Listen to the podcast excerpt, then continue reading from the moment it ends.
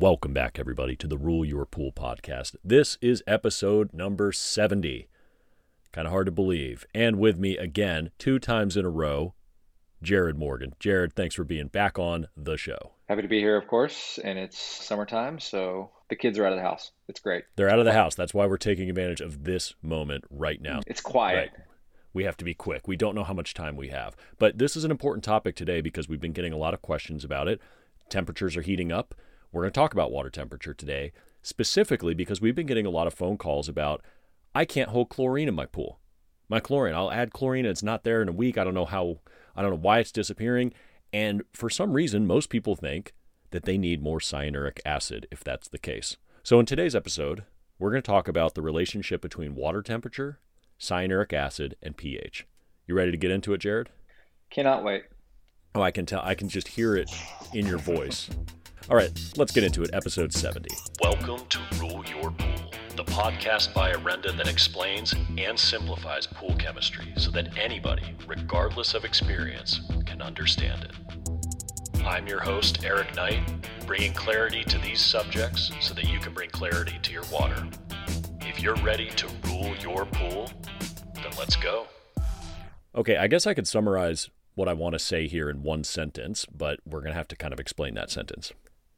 There is a difference between using chlorine and losing chlorine. Jared, what do you think I mean by that? Losing chlorine? Using versus losing. Yeah. Uh, using, in my opinion, would be bather load driven, leaves falling in, organic loading that is consuming, quote unquote, the chlorine in the water and making it oxidize and sanitize as it should, right? And mm-hmm. losing, in my opinion, would come from UV degradation and leaks, dilution, rain, diluting it out. Uh, that would be losing it in my book. I think you nailed it. What do you think, audience? When chlorine is gone, let's say you're on a weekly route like most pool professionals are, when you come back, if it's zero chlorine, you don't know when that actually ran out. You were in the service business do you think it lasted six and a half days, five days, two days? You have no idea, right? No, we throw a bunch of chlorine in there on your trip and cross fingers that you have something left. Right. Now, the perfect amount of chlorine when you come back, or, you know, just the dream is just like around one or even just less than one, just so you know that you're close to zero, but you actually made it through the week. Because if it's zero, you don't know when you hit zero. But if you have some, you're like, all right, I had chlorine all week. That's pretty good. And then repeat the process again, even though you might be adding way too much chlorine. And oh yeah, that happens. Yeah. Well, this is why overstabilization with cyanuric acid is such an issue because you have to put so much in. You know, we're aiming for that 7.5% of our CYA in free chlorine, and that's a huge amount if you're not taking care of phosphates, et cetera. If you're not following the four pillars, you need a lot of chlorine in that pool, and it's very hard to maintain that amount. And the more CYA you have, the slower chlorine will work, but the more you need. So it's kind of this catch 22 where you have to uh, walk a fine line between how much CYA do you need and how much free chlorine do you need so that that ratio is optimal throughout the week. That's a tough thing to do.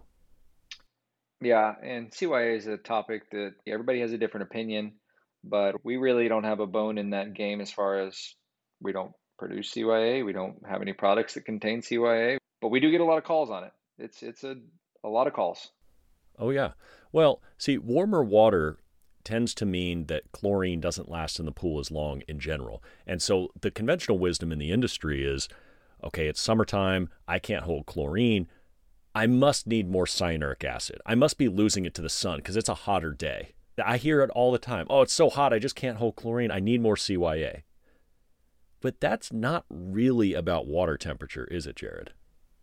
What? The CYA? The loss of chlorine. What do you mean? Well, it's not really a trick question here. I guess I should rephrase the question. Yeah, because water temperature People, is a pretty important factor here. Well, it, it is, but not for CYA performance. Correct. It's a very important factor in just about every chemistry. It has almost nothing to do with how cyanuric acid protects chlorine from sunlight. No. Now, maybe some negligible amount at much colder temperatures because it's slower to bind. But when you put chlorine into a pool that has CYA, The binding is really quick. At colder temperatures, maybe it's longer, but still, it's kind of negligible. It's not like chelation, which takes hours or even days. The binding to CYA is very, very fast. And the water temperature really has nothing to do with how well it's protected from sunlight. It's a coincidental relationship. So people see the result and they equate it to the, the temperature's higher, I can't hold chlorine. That must mean that I'm losing it to sunlight. That's not what's happening. They also see the direct relationship between having a higher cyanuric acid and continually having a chlorine residual when they come back. So there's right. this false perception that gives people a nice warm and fuzzy feeling. That is absolutely correct. Expand upon that. Why are they seeing that? Because when you you, you got this, Jared. I believe in you.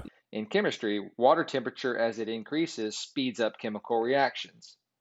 So you're going to have a faster reaction as your water warms up, and that also includes faster reactions with chlorine. Mm-hmm. So in other words, if I can distill what you're saying, CYA is allowing you to hold chlorine in the hot summer because it's slowing chlorine down. It's putting the brakes on. Now, it's not killing as effectively. This is the risk you run because it is slowing down the kill rate. But you will, at high enough CYA levels, of course, you will be able to hold a free chlorine residual that you can test for. Now, was it effective? Was it faster than the growth and reproduction rate of algae? Yeah. Do you want to make that trade? That's the fine line that you have to walk. You have to sort of weigh the options of deliberately slowing down chlorine's performance and protecting it from sunlight so that you can get it to last seven days. Now, what Jared is saying is absolutely correct because water temperature does accelerate reactions. Chlorine is being used up. It is working better. It is working faster. It is doing its job. That's why you're not seeing it at the end of the week. But you're not losing it to direct sunlight if you've got appropriate CYA levels. Which, just to clarify here, what is cyanuric acid's main job in a swimming pool? Is that a serious question? I'm asking you. Yeah, because it is to protect the Oh, you chlorine. answering it now? You didn't Well, even yeah, give me a chance to you answer. I was asked me a confused. I, question as if I thought I you were kidding. ask- Was it not a rhetorical question to the audience, Jared? I'm not good at talking to the audience. so yeah, what is cyanuric acid main job in the pool? It is to protect free chlorine from degradation from sunlight. UV. That's it. Nailed it. There you go, everybody.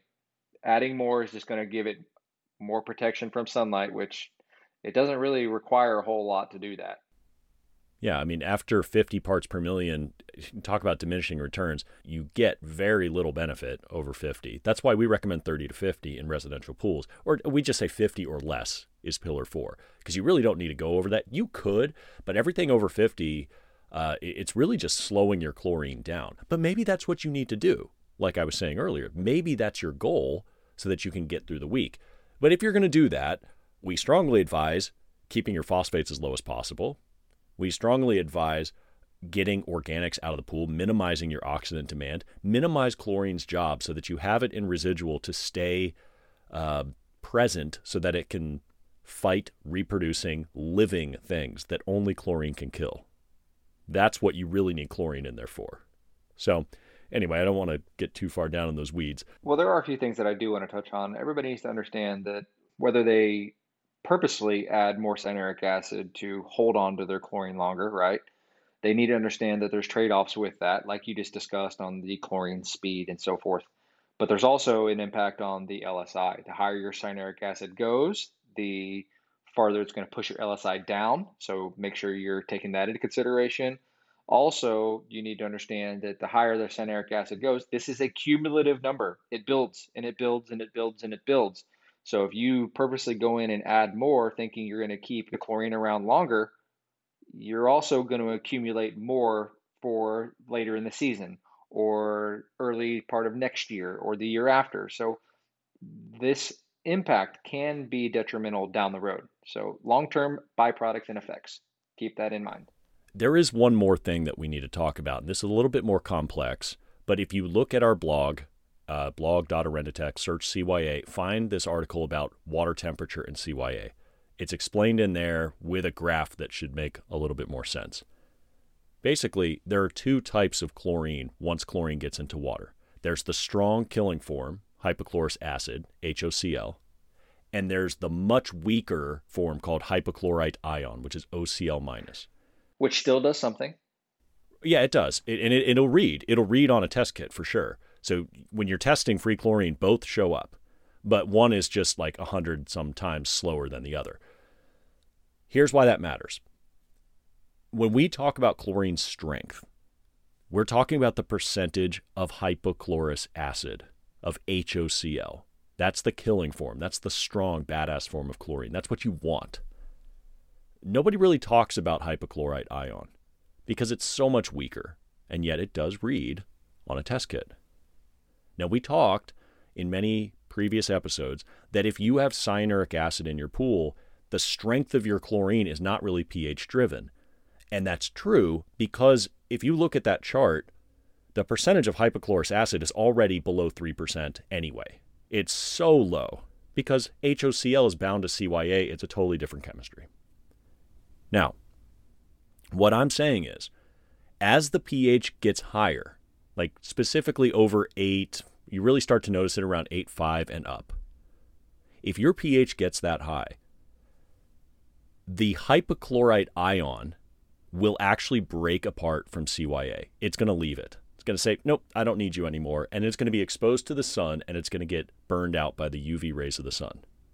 That is free chlorine that you are losing if the pH gets high enough. Now, it wasn't the good killing form of chlorine either. So it's not like it's HOCl letting go of CYA to kill something real quick. It's hypochlorite ion that takes forever to kill something. And so if your pH, in summary, gets too high, specifically over, I'd say about 8.5 if you look at the graph, if it gets over 8.5, you're going to lose it to sunlight if it happens during the day. So my first opening statement was not completely accurate. Oh, it was it was accurate, except you didn't read the show notes all the way to the end there, Jared, because we discussed in the last episode that you got through college by watching the YouTubes instead of reading.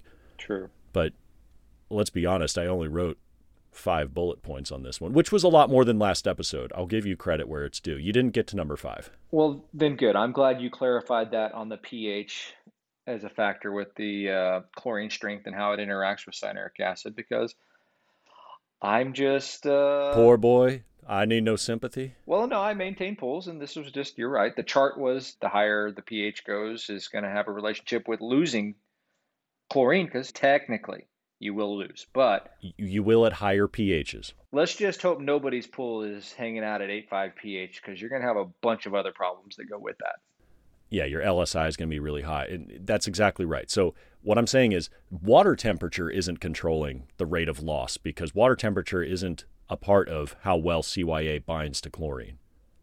The pH will be because the weak form of chlorine is going to break off and leave CYA and it's going to see sunlight and disappear.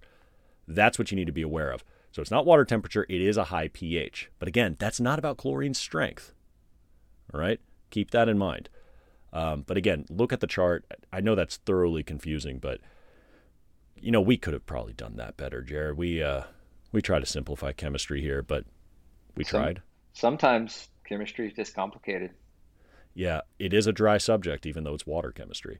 All right, can you summarize this episode for the fans? Well, fans, cyanuric acid, chlorine.